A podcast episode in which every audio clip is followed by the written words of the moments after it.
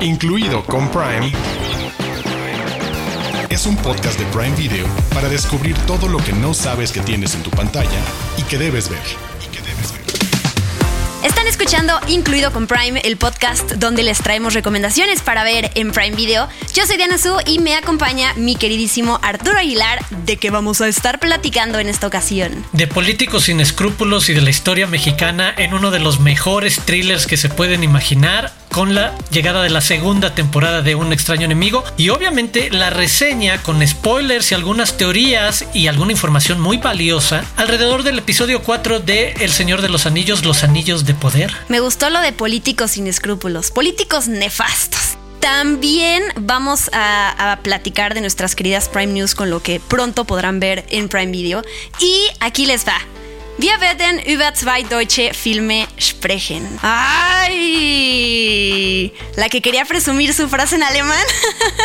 es el momento porque vamos a platicar de dos películas alemanas que están en la plataforma de Prime Video, que están buenísimas y que eh, queremos eh, que se les antoje tanto con nuestra plática que corran a verlas. Y como bonus, la segunda temporada de Home Economics les contamos rápidamente de qué va esta serie para que puedan verla. Así que comenzamos.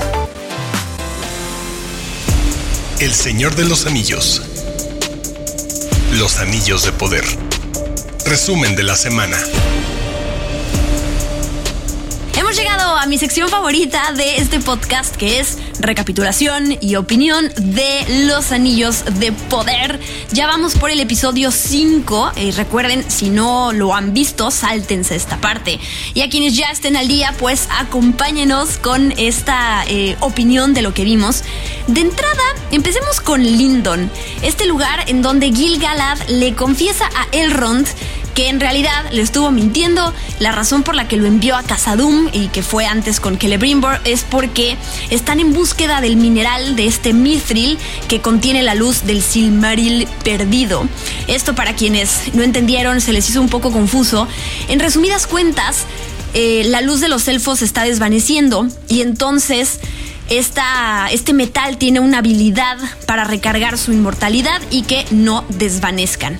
Eh, así de importante es que encuentren esto. El problema es que recordarán que Elrond le prometió a Durin que no iba a decir nada. Y entonces me gusta mucho porque su opción es decirle la verdad. Le dice, oye, te mentí, pero yo tampoco sabía qué estaba pasando. Con una de las mejores frases de la serie hasta ahora, que es una carga compartida puede reducirse o duplicarse según el corazón que la reciba. Me encantó, me encantó. Yo ya quería, ya quería enmarcar esta quote en un cuadro. Y bueno, Elrond le confiesa eso a Durin. Básicamente que tiene la, la raza élfica en sus manos. Esto a, eh, eh, Durin obviamente le encanta porque le da mucho poder. Y después de esto, eh, después de que se burla un poquito de él, pues le va a ayudar. Por el lado de los Harfoots, me gustó mucho esa canción de Poppy. Todas las canciones en la Tierra Media me recuerdan siempre a ese momento eh, en donde Pippin interpreta una canción. Digo, es en otro momento súper triste eh, y melancólico que sucede en El Retorno del Rey. Me sonó la tonada como un villancico navideño, la verdad, pero me gustó mucho porque funciona como elipsis de tiempo para mostrar cómo los Harfoots en Poppy y, y Nori y su familia están sufriendo para salir adelante después de que los dejaron atrás y The Stranger se convierte en un héroe para esta raza después de que los lobos los atacan y entonces él termina salvándolos. Sigue el misterio alrededor de este personaje, pero el misterio que a mí me llamó la atención de este episodio es que vemos a unos personajes que ya habían salido en el tráiler, sobre todo uno, que es esta criatura con el pelo blanco, que está vestido de blanco, que pues yo estuve investigando y se trata de un personaje que la productora de, de la serie ya dijo que viene, está viajando del lejano este, desde las tierras de Run. Resulta que Run era el lugar de los hombres llamados Easterlings, que es una comunidad leal a Sauron. Entonces, si bien no es que sea oficial, no se trata de Sauron. Digo, todo puede pasar. El punto es que más bien estos hombres son eh, aliados leales a Sauron y entonces, pues son quienes están a partir del lugar en donde los vemos, que es donde cae el hombre meteorito de Stranger, están detrás de él. Por otro lado, en The Southlands, me gusta mucho que sea Bronwyn quien tome acción y que Arondir se pare atrás de ella para que ella convoque a la gente a demostrar su fuerza, a pelear. Lo malo es que este personaje, Waldrick, pues los manipula y les, les dice, oigan, eh, si ustedes se unen al enemigo, como lo hicieron nuestros familiares, nuestros ancestros cuando apoyaron a Morgoth, es la única manera de sobrevivir. Y pues en su lógica tiene razón y obviamente los convence a que volteen al mal.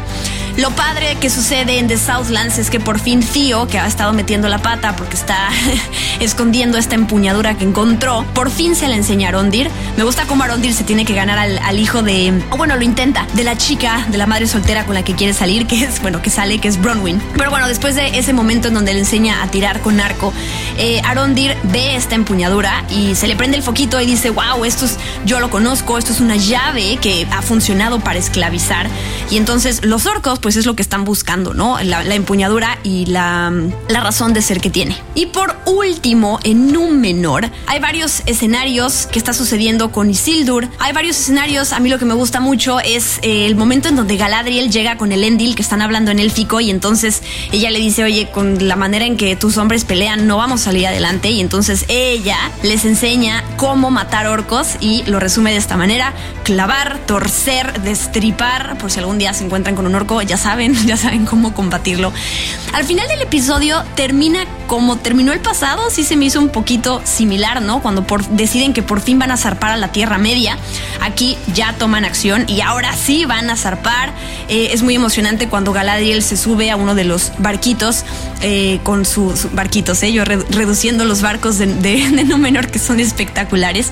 Pero bueno, el punto es que ella llega con su armadura y nadie puede dejar de verla. Entonces, ahora sí, seguimos un poquito en los planes de todos estos personajes, hacia dónde están yendo y esperemos que en el próximo episodio ya veamos que llegan o mientras están en camino, que veamos ahí que se enfrentan a criaturas, a los obstáculos del camino.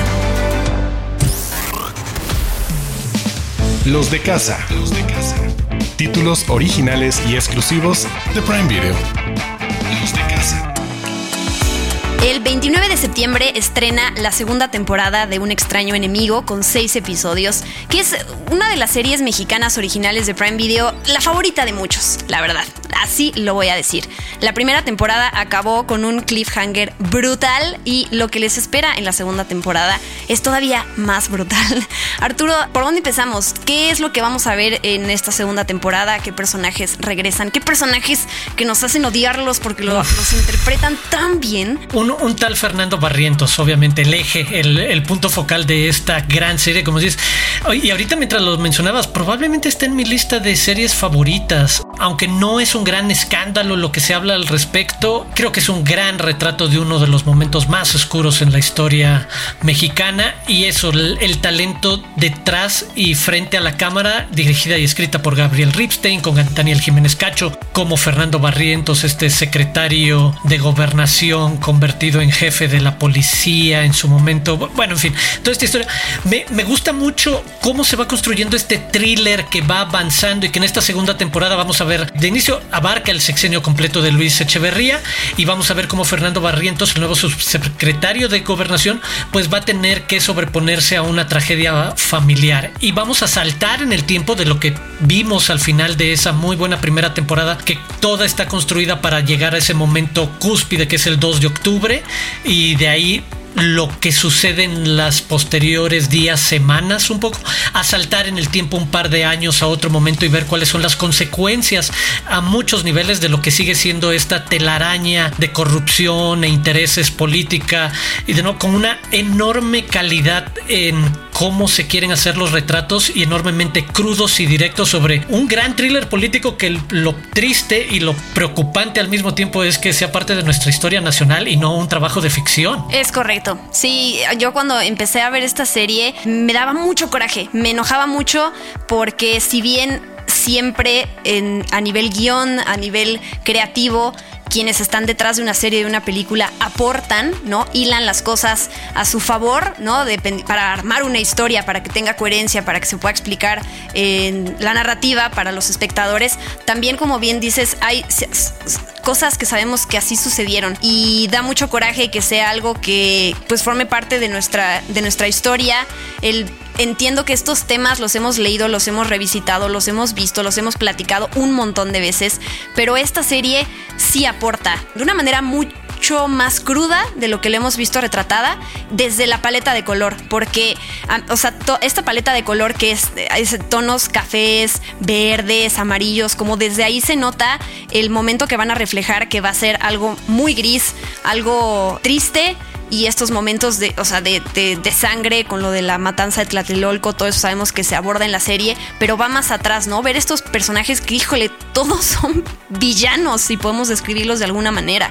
El problema es que, como tú dices, no son villanos de una película animada, son villanos de, nuestra, de nuestro país, ¿no? Lo que hace Daniel Jiménez Cacho, que además se está hablando de él recientemente por Bardo, ¿no? Regresar a la conversación de lo que él logra en sus interpretaciones es increíble, o sea, es lo máximo. Y ver a estos personajes como cada uno piensa en, todo el tiempo en su beneficio propio estos señores que están a la cabeza de un país, pero lo, que lo, único que hacen es pensar de forma individual, así me, me, pone muy mal, ¿sabes? Esta serie está muy bien lograda. Así me, yo me acuerdo que cuando compartí con la gente que llegaba la segunda temporada, cuando compartimos aquí en el podcast, recibí un montón de comentarios de gente que decía, qué bueno que llega esta de las mejores series mexicanas y sí me dio mucho orgullo que la gente la tenga en, en ese nivel de lo increíble que está desde la parte técnica, pero también a nivel actoral y a la parte en la parte narrativa. Y creo que me parece muy importante destacar eso que los dos ahorita lo comentábamos, no minimizar el valor de la obra de ficción que es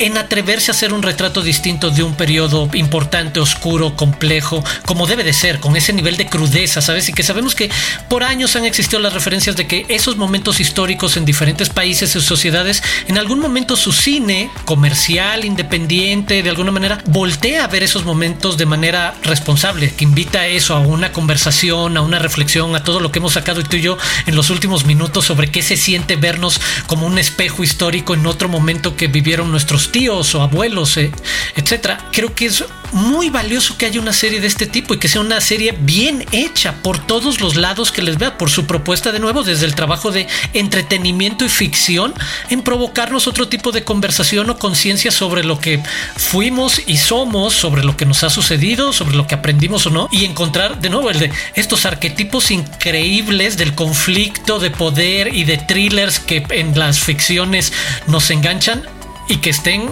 al a la mano, entre comillas, gracias a una historia, como tú decías, llena de villanos que ya los querría Disney para un fin de semana.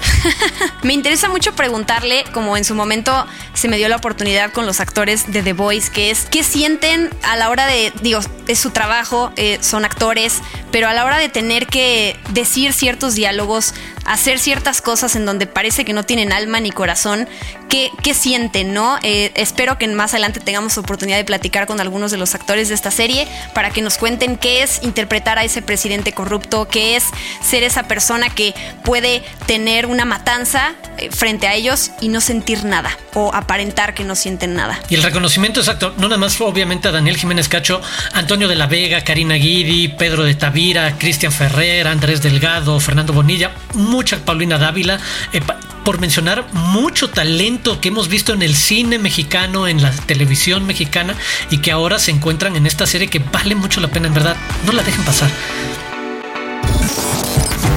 Desde las profundidades. Joyas de Prime Video. Les contamos rápidamente de otro estreno que llega en exclusiva a Prime Video y es la segunda temporada de Home Economics. Es, es una serie de comedia para cuando uno busca que ver algo ligero y reírse de las situaciones familiares de los otros, pues esta es la serie perfecta. La primera temporada tiene 7 episodios de 22 minutos cada uno y les contamos rápidamente de qué va. Se trata sobre las relaciones divertidas, incómodas que tienen tres hermanos en situaciones, situaciones económicas muy diferentes. Uno es súper rico, el otro es de clase media y la otra eh, pues a duras penas llega a fin de mes básicamente. Entonces la serie va sobre ver cómo se relacionan estos tres hermanos cuando se, ayudan, cuando se sabotean y demás. La serie está protagonizada por Topher Grace, Caitlin McGee, Jimmy Tatro, Carla Souza, Sashir Samata, Shiloh Berman, Jordan Curet, Chloe John Roundtrue y Jacoby Swine. Y se estrena, les recordamos, el 30 de septiembre. El cine alemán tiene muchas joyas y en esta ocasión, ¿por qué no? Queremos recomendarles dos películas que están en Prime Video. La primera es El hombre perfecto, Ich bin dein Mensch, que es una película romántica de ciencia ficción. escrita y dirigida por María Schroeder, que quizás les suene porque habrán visto una miniserie que se llama Poco Ortodoxa, que, se hizo súper famosa. Eh, bueno, ella está detrás de esa serie. Y esta película se trata sobre una científica que acepta participar en un estudio bastante extraño. Le toca vivir varias semanas con un robot humanoide, pero es un robot que está programado para ser su pareja ideal, que encaja con su personalidad y con sus necesidades y que es interpretado nada más y nada menos que Dan Stevens, a, quien a lo mejor conocen por Downton Abbey, por ser la bestia en el live action de La Bella y la Bestia o en la serie de Legion, y lo hace muy bien en esta película. Podríamos entrar por, eh, por, esa parte en un papel complicado como es tratar de proyectar humanidad y empatía en un robot programado para eso, para hacer como la prueba de empatía emocional, física, ser una potencial pareja para un posible cliente. Y en este caso, quien tiene que hacer la prueba, como decías, es esta mujer con una serie de, no los quiero llamar prejuicios, sino creo que más bien cierto nivel de cinismo sobre la realidad de las cosas todo el tiempo tiempo sobre sé que eres un algoritmo programado para decirme lo que más me puede gustar o tratar de leer en mis reacciones si me siento cómoda o no. Y cómo se puede abrir la conversación hacia terrenos como los que conocemos de películas como Hair, es el de es posible que en el futuro los humanos construyamos relaciones afectivas o emocionales o relaciones tal cual con máquinas o con robots, con inteligencia artificial, se mueve hacia esos terrenos y me parece muy interesante, muy inteligente cómo va desarrollando el tratar de revertir o responder desde cierta manera a una mujer tan cínica y con una aproximación tan casi fría científica de las cosas sobre por qué esto no va a funcionar y bueno, pues, acompáñame estas semanas que tienes que estar conmigo, pero pues no va a pasar mucho más. Y cómo el simple trato eh, y la convivencia van destapando momentos que ponen preguntas bien interesantes. Me gusta mucho eh, lo, que hacen estas películas, eh, creo que son los dos casos, en ponernos en situaciones interesantes y ver a personajes que puedes imaginarte o describir de una manera al principio y serán muy distintos como los describirías al final y que entiendes el proceso por el que pasaron para llegar a ese otro momento. Dan Stevens es británico, pero él, además de que le encantó el guion cuando lo leyó, él comentó en entrevistas que él hace mucho tiempo aprendió a hablar alemán. Entonces, cuando lo escuchen, verán que tiene una muy buena pronunciación. Y eh, hay un muy buen chiste, me parece una pequeña genialidad de, de guion, de diálogo, en cómo meten el hecho de que precisamente el robot que tiene que evaluar o con el que tiene que convivir Alma es alguien que habla alemán con acento británico. Es creepy al principio, ¿no? Este robot, digo, por más que tengas a Dan Stevens como pareja, es este, es este ser que se te queda viendo todo el tiempo, que es muy creepy y que parte de, la reflexión de la película es, ¿te gustaría tener a alguien así? Piensas además, imagínate a alguien que sabe cómo ayudarte cuando te enojas, cuando que sabe las cosas que te molestan y entonces no te mm, eh, empuja a llegar a, que te pongas de cierta manera, que te consuela cuando estás triste, que sabe que necesitas. O sea, yo sí en un momento al principio de la película dije qué, qué horror este stalker, no quiero, no tendría yo a alguien así, pero hay algunos momentos en donde sí dije, hmm, o sea, no está tan mal en algunas situaciones, la verdad. Es increíble y me parece de, siempre uno de los grandes logros que tiene el cine alemán y como reflejo de su cultura, la aproximación filosófica a, cotidianidades. Es el de, al final estamos hablando de eso, de situaciones de cómo nos proyectamos a qué tipo de decisión nos veríamos tomando al respecto y cómo lo que decías al principio de, no, esto es demasiado creepy en algún momento, pero tiene estas ventajas o tiene este lado bueno o puede entender por qué esto le funcione a alguien y nos lleva eso a cuestionarnos cómo hemos construido la idea de relaciones o la posibilidad de cómo podemos construir relaciones en el futuro. A partir de es más importante eso quien te haga sentir más seguro, segura por cómo te interpreta y te logra, como dices, apagar antes de que nos volvamos estas bombitas que explotan de tiempo en tiempo o algo así o, o que conecten otra parte y creo que la película juguetea en todos esos tonos y no incluso no es tímida en aproximarse también a hablar de la sexualidad y la química que tiene que haber entre dos personas como una parte de la combinación y de la fórmula que sabemos que es alquimia mágica, que son las relaciones de... Es bien raro, es conectar en una cosa mental que va desde el humor hasta lo muy intelectual, desde de qué te ríes hasta en qué te clavas, pero también una parte como química, pero una parte emocional o social de cómo tratas a la gente o cómo te gusta. Y que lo quieras replicar en un ejercicio con un robot que se puede ir calibrando contigo es una gran provocación intelectual. Y un robot que como su naturaleza es esa, es tan objetivo que a veces te ayuda a no ser tan dramático en la vida, ¿no? Cuando uno, cuando uno dice, ay, es que me rompió en el corazón y me duele y estoy traumado y él llega y te dice, pero ¿por qué? O sea, como muy objetivo, creo que también ayudaría mucho a, a evitar muchos dramas en nuestra vida tener a alguien así. Pero bueno, la otra recomendación que les traemos es una coproducción entre Israel y Alemania, que es El repostero de Berlín. Yo la vi cuando estuve en cines por el Festival de Cine Judío y me encantó. Eh, dije, todo el mundo tiene que ver esta película y el encontrarla aquí en la plataforma me hace muy feliz para que más gente pueda conocer esta historia. Es una historia también eh, fuerte porque se trata sobre un repostero que está en Berlín, que se llama Thomas, que un día entra a su pastelería un hombre que viene de Israel, que está en Alemania porque está haciendo un proyecto, es casado, tiene un hijo y ellos empiezan un romance. El romance dura más o menos un año y él viaja de Israel a, Berlín una vez al mes para que se puedan ver, bla, bla, bla, hasta que de repente este señor no regresa a la pastelería porque nos enteramos que tiene un accidente, se muere y el repostero Thomas viaja a, Jerusalén a la cafetería de la esposa de este de su amante em, y pues empieza a meterse con ella, si lo podemos decir así, a, lo contrata en su cafetería y empiezan a, a pasar cosas bastante turbias entre ellos. Em, eso por un lado. Y por el otro, la repostería. Arturo, los pasteles que salen, las galletas, cómo se prepara, cómo se amasa todo. Si dan ganas de comer después de verla. No, no, no, definitivo. Qué cosas más ricas. Y, y lo que decías, una premisa enormemente interesante. Lo que dices, esta dinámica de una doble vida que de repente se ve truncada y no sabe qué pasa con su pareja cuando no regresa una vez más a, Berlín, a Alemania, y descubrir el de ha muerto y tratar de acercarte a ese recuerdo, a esa persona, ir a descubrir dónde vivía, dónde trabajaba y ahí tomar uno de los giros de nuevo.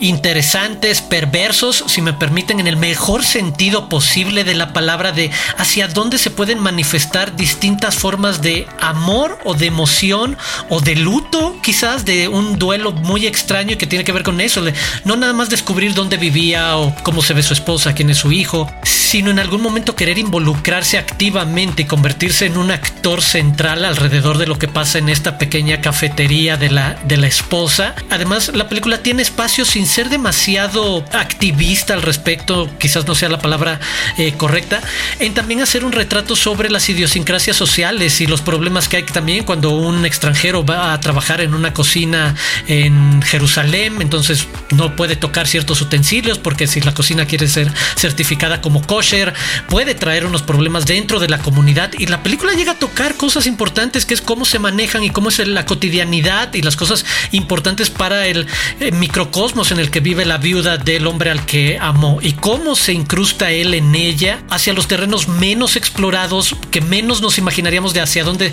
se va a mover una vez que este novio quiere ir a ver o conocer a la esposa de, de su amante, de su, de su ex fallecido, sino llevarnos a situaciones sensibles. De la mano además eso como una parte sensorial erótica como lo es la comida. Creo que todos sabemos que también ahí se construyen canales que caminan en paralelo sobre el aspecto sensorial de las cosas y que coquetea mucho un lado con, con el otro y creo que lo construye muy bien que sea eso, un repostero quien sea el centro de esta historia, triángulo de amor entre varios países de diferentes sexos, de diferentes géneros, qué buena película. Gracias por ponerla en el mapa.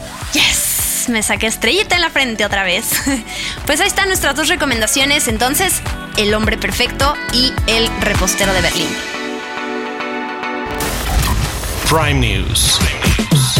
Noticias calientitas de Prime Video. Otra gran noticia sobre la película argentina 1985. Recientemente ganó el premio del público del Festival de Cine de San Sebastián con una puntuación de 9.14 sobre 10. Recuerden que muy pronto se estrenará en Prime Video y que tendremos un episodio para platicarles sobre esta extraordinaria producción protagonizada por Ricardo Darín y Peter Lanzani. Prime News. ¿Listos para el mes del terror? Ya pueden ver en el canal de YouTube de Prime Video el primer tráiler oficial de la serie británica La Hora del Diablo, en la que vemos a una mujer que todas las noches despierta con visiones aterradoras exactamente a las 3.33 de la mañana, la hora del diablo. Prepárense para el estreno de seis episodios el próximo 28 de octubre. Prime News. Para los amantes de las historias de amor, prepárense porque Jennifer López se casa de nuevo, esta vez con Josh Duhamel, que el 23 de enero de 2023 estrenan Bodas de Plomo, en la que muestran sus encantos para la comedia física en esta sexy comedia romántica repleta de acción. Prime News.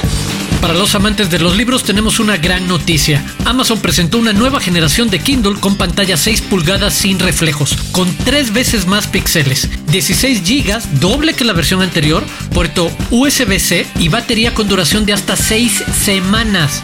Además, se ha incorporado luz frontal ajustable, modo oscuro y X-ray para obtener detalles de personas o lugares que se mencionan en un libro y un diccionario. Está disponible en negro y azul a partir de 2.099 pesos. ¿Lo quieren? Preventa en amazon.com.mx diagonal Kindle.